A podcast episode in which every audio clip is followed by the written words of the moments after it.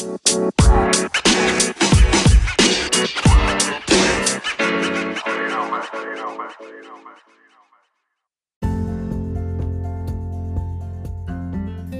งฟังวีนาอยากเล่ากันละครั้งหนึ่งฉันเคยอ่านพอดแคสต์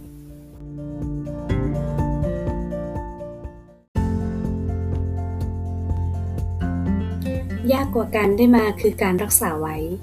คือหนังสือที่ว่าด้วยคำถามคำตอบเกี่ยวกับชีวิตและความสัมพันธ์ค่ะสว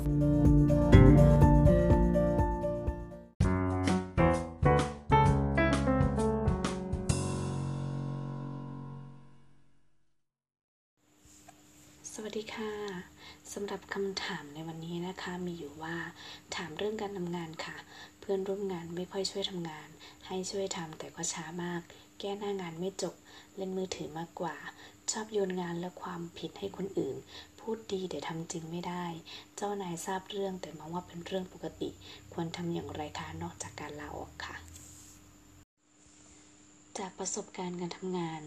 สิ่งที่ยากและบั่นทอนกำลังใจในการทำงานมากที่สุดไม่ใช่ตัวเนื้องานหากแต่เป็นคนที่เราร่วมงานด้วยหากการทำงานเป็นศาสตร์คือสิ่งที่ต้องใช้วิชาองค์ความรู้มาปรับเข้าใช้กับการทำงาน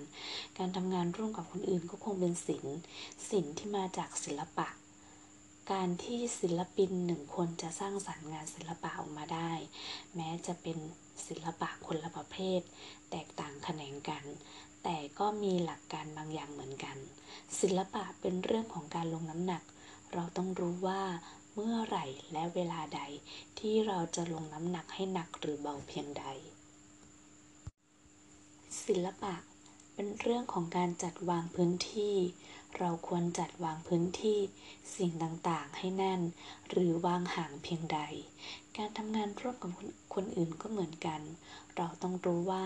เมื่อไหร่ที่เราควรหนักเมื่อไหร่ที่เราควรเบาเมื่อไหร่ที่เราควรใกล้และเมื่อไหร่ที่เราควรห่างวันเวลาและการสังเกตจะเป็นตัวที่คอยบอกเราว่าควรทำอย่างไรที่สำคัญเราต้องยอมรับอย่างหนึ่งว่าการเปลี่ยนแปลงคนอื่นเป็นเรื่องยากหากทำได้เราเริ่มการเปลี่ยนแปลงจากตัวเองเสียก่อนเปลี่ยนแปลงด้วยการทำในส่วนของเราให้ดีเปลี่ยนแปลงด้วยการใส่ใจแค่ในหน้าที่ของเราส่วนคนอื่นจะเป็นอย่างไรบางครั้งเราทำได้แค่ปล่อยและวางที่สำคัญการทำงานเป็นเรื่องใครทำใครได้ใครไม่ทำก็ไม่ได้โดยเฉพาะการได้รับความรู้และความภูมิใจค่ะ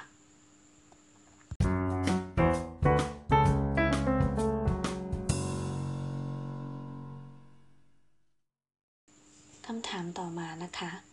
มีวิธีที่คนเราจะตามหาตัวตนของตัวเองไหมคะคนเราทุกคนเกิดมาแตกต่างกันแต่ความแตกต่างกันนั้นไม่ได้หมายความว่าเรามีคุณค่าความเป็นคนที่แตกต่างกันนะคะตรงกันข้ามเลยคนเราทุกคนมีค่าความเป็นคนเท่าเทียมกันแต่ความแตกต่างนั้นหมายความว่าคนเราทุกคนมีตัวตนที่แตกต่างกันมีความถนัดความไม่ถนัดที่แตกต่างกัน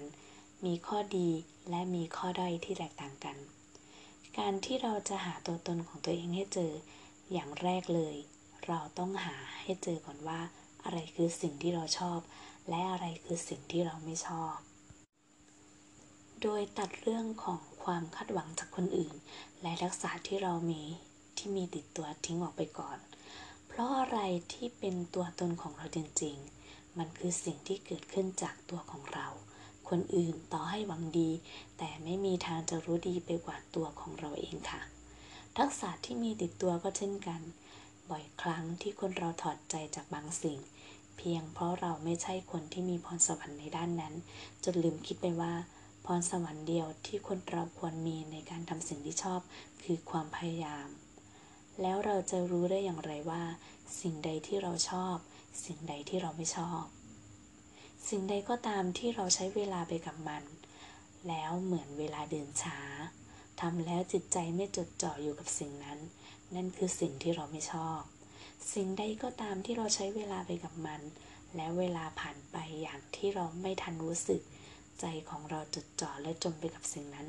นั่นคือสิ่งที่เราชอบ และหากเจอสิ่งที่เราชอบแล้วอย่าเสียเวลาไปกับความหวาดกลัวหรือเงื่อนไขใดๆเลยค่ะแต่จงใช้วันเวลาและลงมือทำสิ่งนั้นให้เต็มที่ค่ะ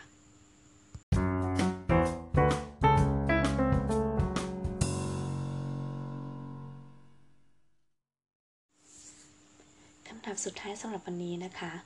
เป็นคนชอบโดนเข้าใจผิดค่ะส่วนหนึ่งอาจเพราะหน้าดุหน้านิ่งบางทีเรากำลังพยายามอธิบายคนก็คิดว่าโกรธแล้วค่ะทั้งที่แค่อยากอธิบายเข้าใจเราคิดว่าเปิดอกคุยกันเราว่ามันโอเคกว่าการคิดไปเอง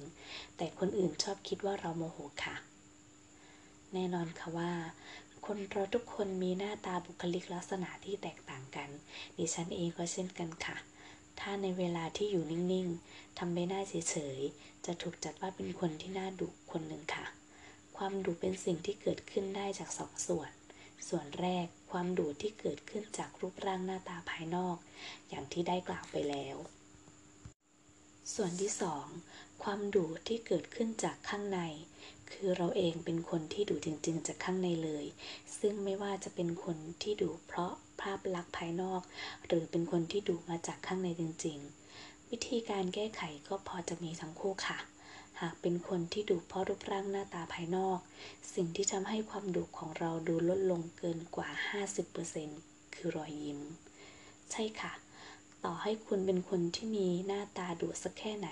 แต่รอยยิ้มจะช่วยทำให้ทุกอย่างดูนุ่มนวลขึ้นและเป็นเครื่องมือในการเปิดใจเขาและเปิดใจเรารอยยิ้มเป็นของขวัญที่ธรรมชาติให้ทุกคนมาฟรีๆเพื่อผูกไมตรีต่อคนอื่นการไม่ใช้ถือว่าเป็นเรื่องน่าเสียดายค่ะแต่ถ้าคุณเป็นคนที่ดุจริงๆไม่ใช่ดุเพราะว่าหน้าตาภายนอกแล้วก็มีวิธีการแก้ไขค่ะดิฉันเชื่ออย่างหนึ่งค่ะว่าคนที่ดุจริงๆแล้วเป็นคนที่รักความถูกต้องแต่การที่เรารักความถูกต้องไม่ทำให้เราเข้าใจผิดว่าเราคือความถูกต้องเสียเองการเปิดใจรับฟังความคิดเห็นคนอื่นก่อนที่เราจะพูดอะไรออกไปอย่างน้อยทำให้ปากเราพูดช้าลงอย่างน้อยทำให้เราได้รับฟังก่อนที่จะพูดนั่นคือการแก้ไขความดุจากข้างในที่ดีที่สุดที่สำคัญไม่ว่าเราจะเป็นคนดุเพราะหน้าตาหรือดุเพราะอุปนิสัยของเราความเมตตาคือสิ่งที่ทำให้ความดุของเราลดลงหายไป